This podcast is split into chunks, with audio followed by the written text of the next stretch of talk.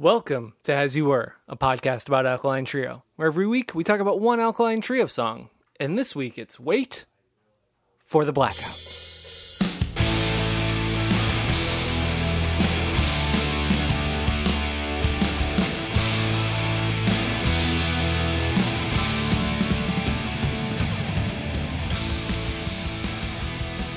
parentheses the damned Yes, Or- obviously.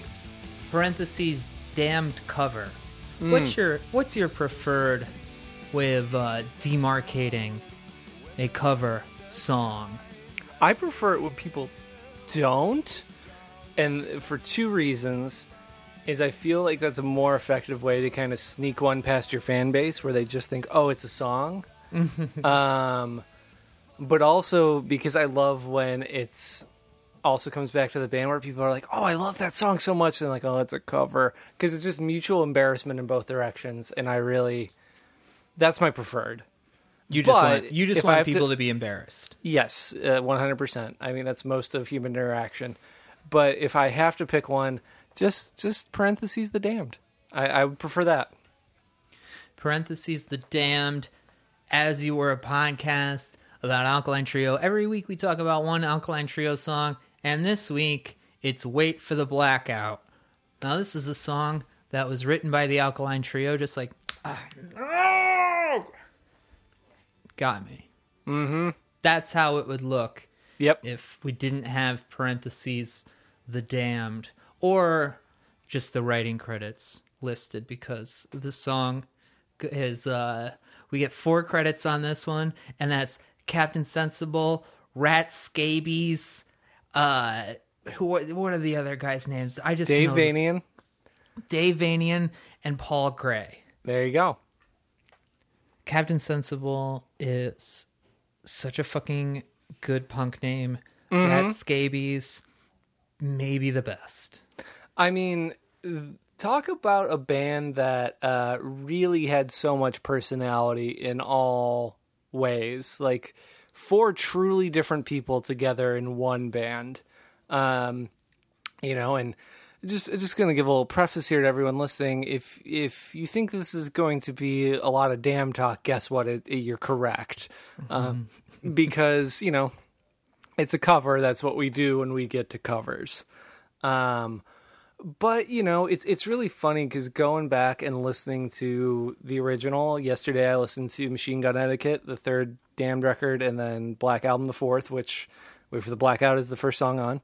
Um, and it's just funny how quickly this band grew and like how, I mean, from the first record, Damn, Damn, Yeah. Damned, they, they're pretty fully formed. Um, and they just, you know, and over the course of three years, really slide into being this weirdo kind of goth band um, without being a part of the like rising goth scene in England. It's really fascinating to me.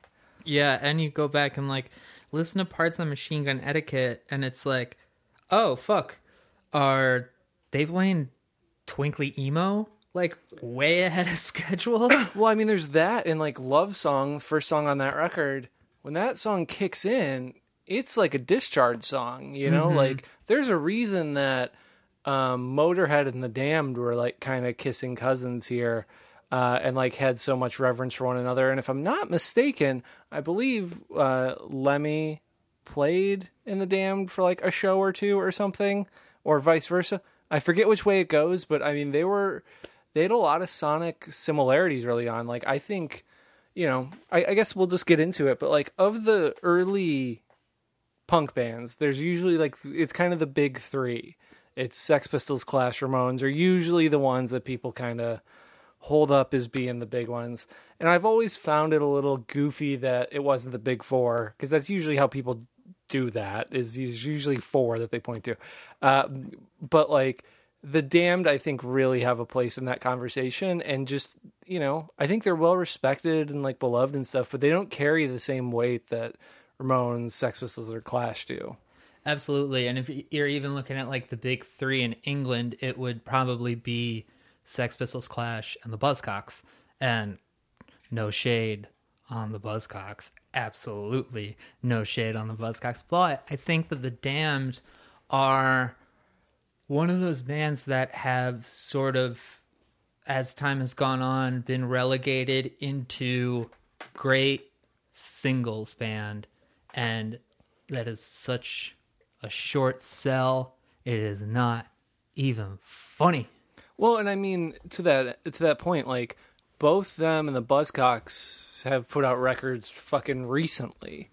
Um, they've kind of continued, and I think because you know, I mean, it's the reason that like I mean, the Ramones I think are in higher esteem now than they were when they were active for most of their career. Yeah, You know, they absolutely. weren't huge.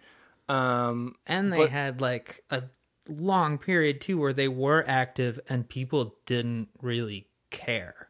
Yeah, and like that's the thing is really when you kind of break it down like the Clash and Sex Pistols stand as these real huge totems because they break up pretty quickly. I mean the Clash lasts much longer, but it's it's pretty fast. Um for how much material they put out, you know. Yeah, they're done by 83. Yeah, it's pretty wild just like how quickly everything happened from the mid 70s. Whereas the Dam kind of press on and go in a really different direction. Um, and, you know, the Buzzcocks too, like, I'm glad you brought them up because I think those to me are like the big four of, of first wave England punk. And it's just really interesting because I think the, the Damned and the Buzzcocks are the two that actually make the biggest sonic imprint on like punk and hardcore moving forward because like I said like Love Song sounds very dischargey, very motorheady. And a lot of people say that the first D beat happens on um, a Buzzcocks record. And you know, if if we take those two things to be true or like I mean, I think it's kind of hard to debate cuz just timeline and ears, that's what you get to. But it makes sense that a lot of that really extreme uh, hardcore that comes out in the next few years is coming out of England, whereas you know, like on the U.S. side, like it's much more.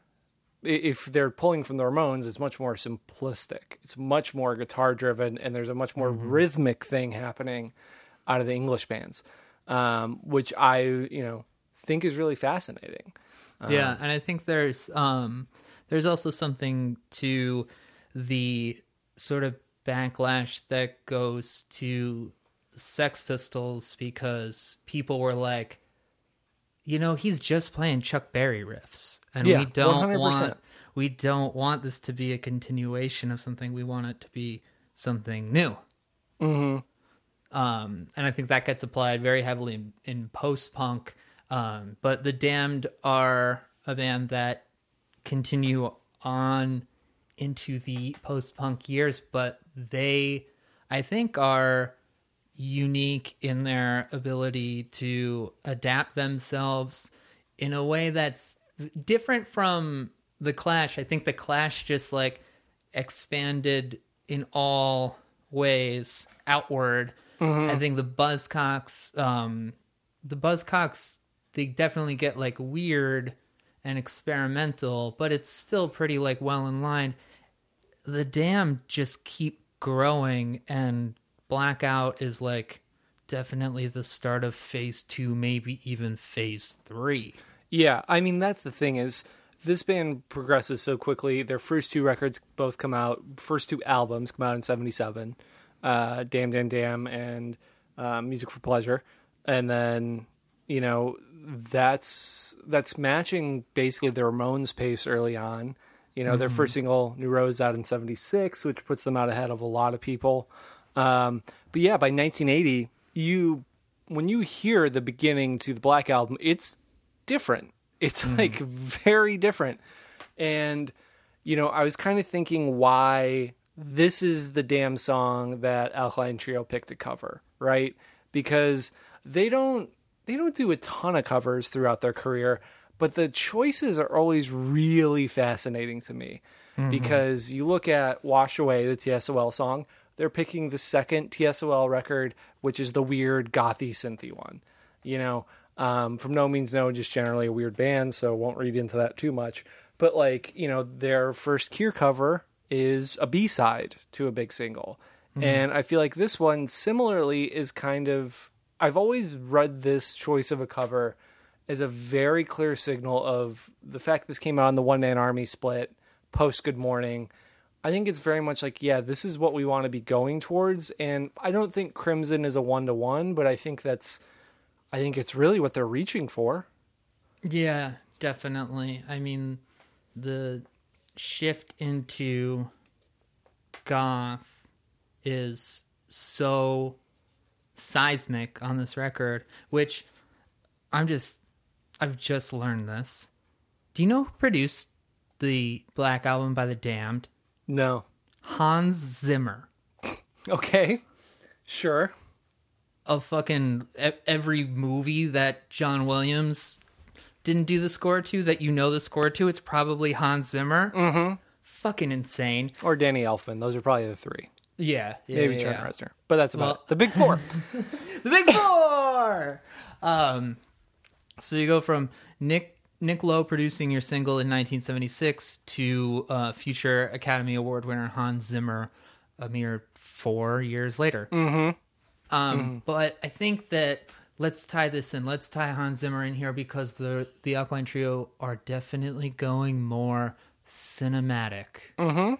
Going mm-hmm. into Crimson, and I feel like this is a song that they probably were just in a phase where they probably just started working this cover into their practice. Yeah. And time for a split, perfect place to put your cover of a damned song.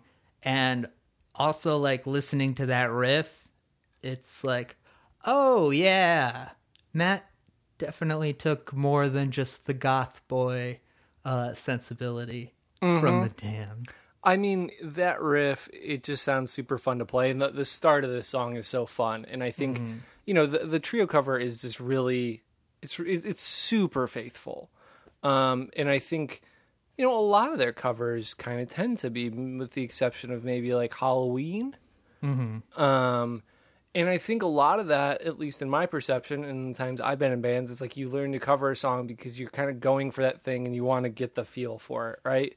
Hmm. And I feel like that's kind of what's going on here. Is like there is, there are more effects. There's more space between the riffs and drums. It's not as punky. Like it wouldn't really suit them, mm, Alkaline Trio, at that point in time to be covering Love Song or New Rose or Neat Neat Neat or any of that. Like it, it, makes so much more sense that like this is kind of where they're landing. And you know i will say too like i think knowing that hans zimmer produced the black album it's like oh it makes a lot of sense. There's a scope to this. The way things kind of enter and recede in the song is you know uh, there's a there's a lot of faders being pushed. There's a lot of like there's a real active mix at that time. Yeah, for sure. Especially with like, you know, that instrumental passage that happens twice in the song. It feels very spy movie on the mm-hmm. original version. And it's a little bit more of the scrappy punk style on this one too. But that riff really does have like fucking in like Flint vibes to it. Mm-hmm. Mm-hmm. Yeah, I mean, it's just, it kind of just, and, and I think that's the thing, and I think this is what ultimately hurts the dam at a point is, it this doesn't really feel punk, right? It's kind of just rock and roll. Um, it's got a little bit of bite to it and a little bit of darkness to it, but it's not. You know, this isn't a song that if you played this for someone in isolation, I don't know if they would immediately say this is a punk song. Mm, definitely not. No. You know, maybe in 1980, but mm, not even by 1985. Um, and I think that's what makes it really fascinating. And I think that's maybe what like kind of keeps a band like this interesting, even if they are kind of more cultishly beloved, is because they kind of really keep doing that. You know, they've they have records in the 2000s that are solid. You know, and um, but they aren't going to be doing what you think of as like you know they're kind of in that early like I'm getting into punk or at least were fucking when I was getting into it. Like they were the kind of tent pole and yeah I mean I got into it pretty quick but I definitely understand if you heard Black Album before you heard the earlier stuff mm, may not fully resonate.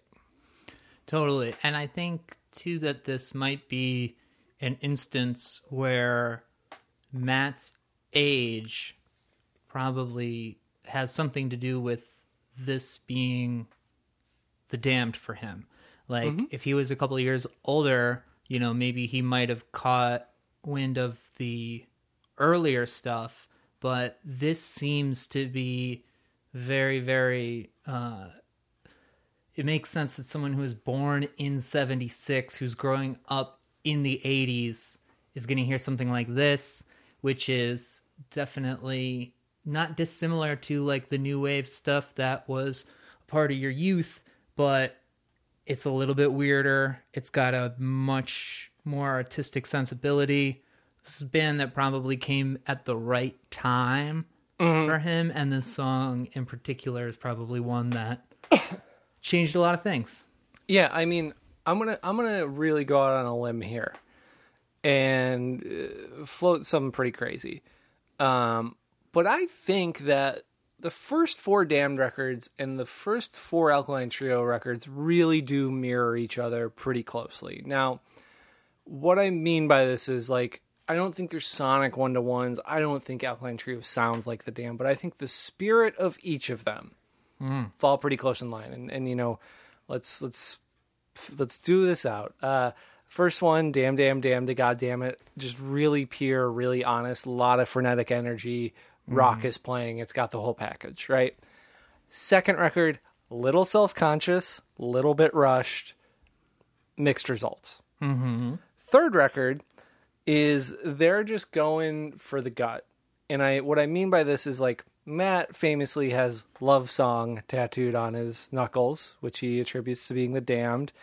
Uh, there was a period of time where he said the only sticker on his car uh, was a damn sticker.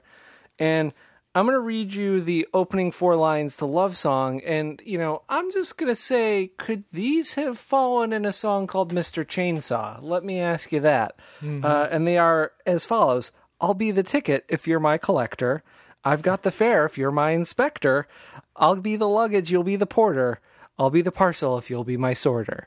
Um, now, to me, that really feels like a real boilerplate for what he was going for on a lot of From Here to Infirmary. Mr. Chainsaw, Trucks and Trains, Bloodied Up. Um, and then the fourth record, you know, I think when you look at, I obviously do think it is a template for what they're doing on Crimson. It's them going there. But if you look at Wait for the Blackout and uh, This Could Be Love, boy, those are pretty similar. Big riff up top, really la- leaning into the goth shit. Um, I don't know how close Matt was looking to them as an influence, but I think spiritually, there's a lot of overlap in how they make those moves. Um, also, again, in a pretty quick amount of time. well done well done That's what uh, cultural criticism is, my friend. Um, so this is the fifth song on. I'm sorry, the sixth song on the One Man Army split. It's the last Alkaline Trio song of uh, their half. Um, and how do you think it works within this split? This is a split that people are kind of mixed on. Um, I think that it kind of. I think that I remember the first time hearing it and just being like, "Oh, okay." Like, Sure. It sort of it sort of seemed to be like an anticlimax to uh to what was for me the first Alkaline Trio release maybe ever that seemed to be a step down. Sure. I mean, yeah, we've talked about that, and I definitely agree. I think I think it's interesting for a couple of reasons. Is one, it feels like they're actually trying to. When I listen to it as a split and not just uh, its component parts on Remains, it does feel like they're trying to write a side of a record. I mean, I do believe that. I do think there's intentionality behind the choices, and I think there's a little bit of like. I think if if you had a bad time, closed it, I don't think anyone would bad night. It feels like a closer to a degree. Yeah. Um, but it's in the spirit of what I think splits were at that time, specifically a lot of these BYO splits and a lot of these splits from the bigger punk bands. Like there was a lot of covering each other. There was a lot of like covering other bands. I think it just kind of spoke to what that energy was at that time a little bit, where this was it. I was almost surprised when splits would come out and didn't have a cover on them at a certain point because it just felt like that was so common. Yeah. Um, and I kind of like that it's there for that reason. I think it's as much a signpost of where they want to be going, or maybe where they feel like they are, is maybe this is just genuinely a very transitory release where Good Morning is like the goth stuff is there stylistically, visually, lyrically, but it's still a punk record. And this is them like taking the half step to take the full step. Um, and you know, I I think it's fun, but here's my big complaint is that I kind of think it's a little too clean and the reason I like the damned original is cuz like that snare sounds really thin. It sounds really old and crackly and just like that matches the aura of this song so well. Mm-hmm. And I think that's what a lot of stuff in the 2000s starts to miss when it goes for gothy stuff is the reason that a lot of that shit from the 80s sounds and feels really cold and distant and haunting is because that's just what those records sounded like. And as things got a little cleaner, it got harder to replicate that and i think people leaned on really cheesy stuff as stand-ins for it i'm not saying that's what alkaline trio did here but it's just like i hear it and i'm just like i know it doesn't sonically sound better the damned version but i like it a mm-hmm. lot better it sounds better to me Yeah, yeah. I think that it's a good cover. It's solid. It sounds like the band sounds at that time. I would have liked them to put a little bit more gas into it. I feel like if you're gonna do it, speed it up a little bit, maybe. I, I don't mean- know. It, it feels it it drags. That's the thing is this is a long song and I do agree. I feel like it gets really saggy in the second chorus. Mm-hmm. The bridge of the song I've always really liked and they serve it really well here. But this song it, it takes a while to get where it's going. And they, you know, Alkaline Trio did a fucking fantastic job at solving that problem when they covered Rooftops, which is a 4-minute hot water music song. It is like a minute 20. They just cut it all and make it work. And I kind of agree that I wish they did that here or made some decisions that were their own because this song does sag in the middle a little bit. Um, and the reason I don't think this does in the hands of the damned as much is because Dave Vanian's a fucking performer. and you have a front man who's he feels the- theatrical on that recording, and I feels like Matt Skiba is just trying to get as close to that as he can. And I think those are two different energies.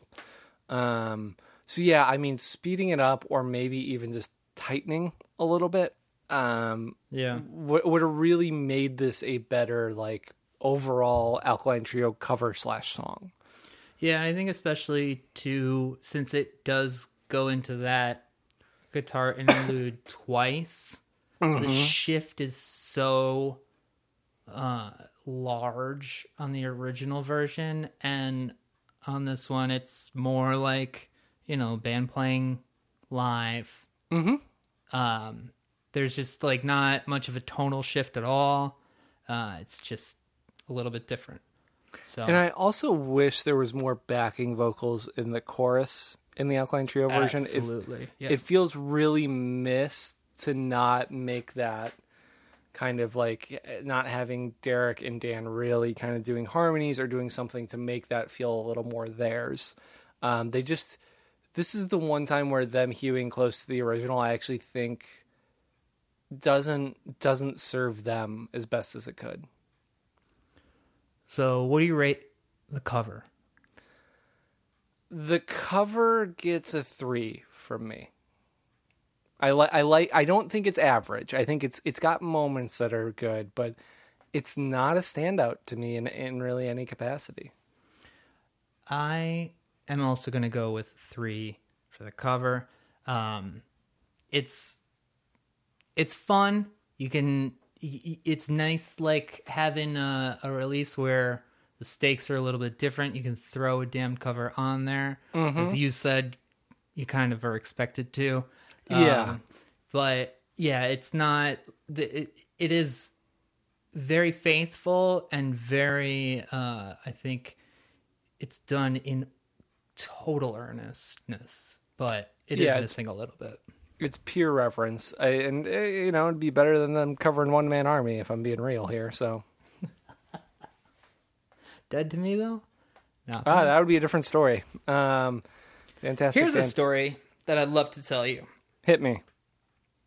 So, in probably 1978, I'd say, my uh, father went to go see The Damned in Allentown, Pennsylvania, and Pretty he cool. gets to the the vet, the show is at a hotel, which is kind of weird. Mm-hmm.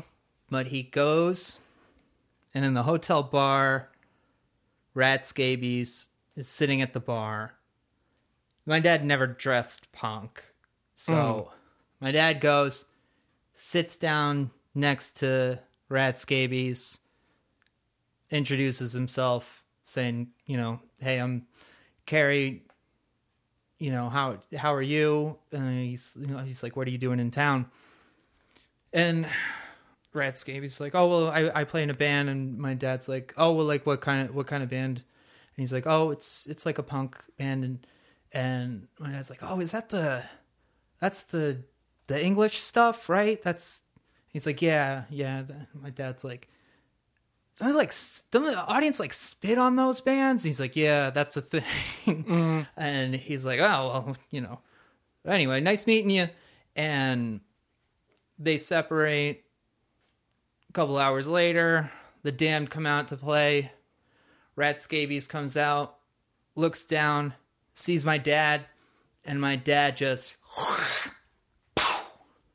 hits him with a big old gob. I mean, I don't know of a better story than that. That's So- the coolest thing. So sick, uh, literally and metaphorically. Um, I'm glad we don't do that anymore as yeah, a culture. yeah. Maybe once shows come back, we'll get back in. Yeah, you know, we're just all going to be feral and gobbing on people again.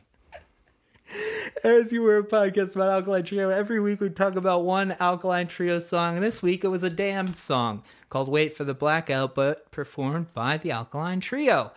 That's why we talked about it. Uh, we invite you to come back next week and to rate and subscribe on your podcast player of choice. Tell a friend about the show. We have a Patreon, patreon.com slash as you were.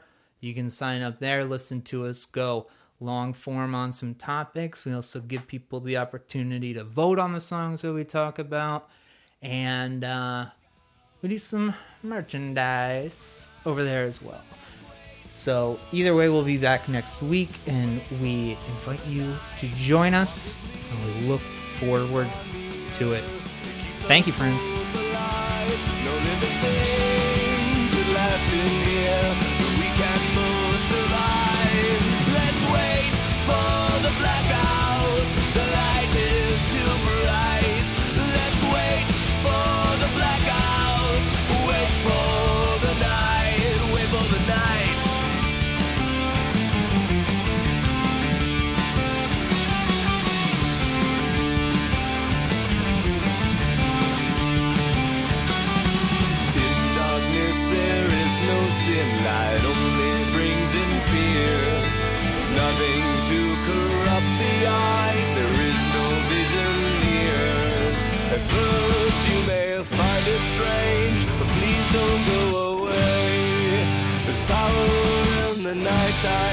Nighttime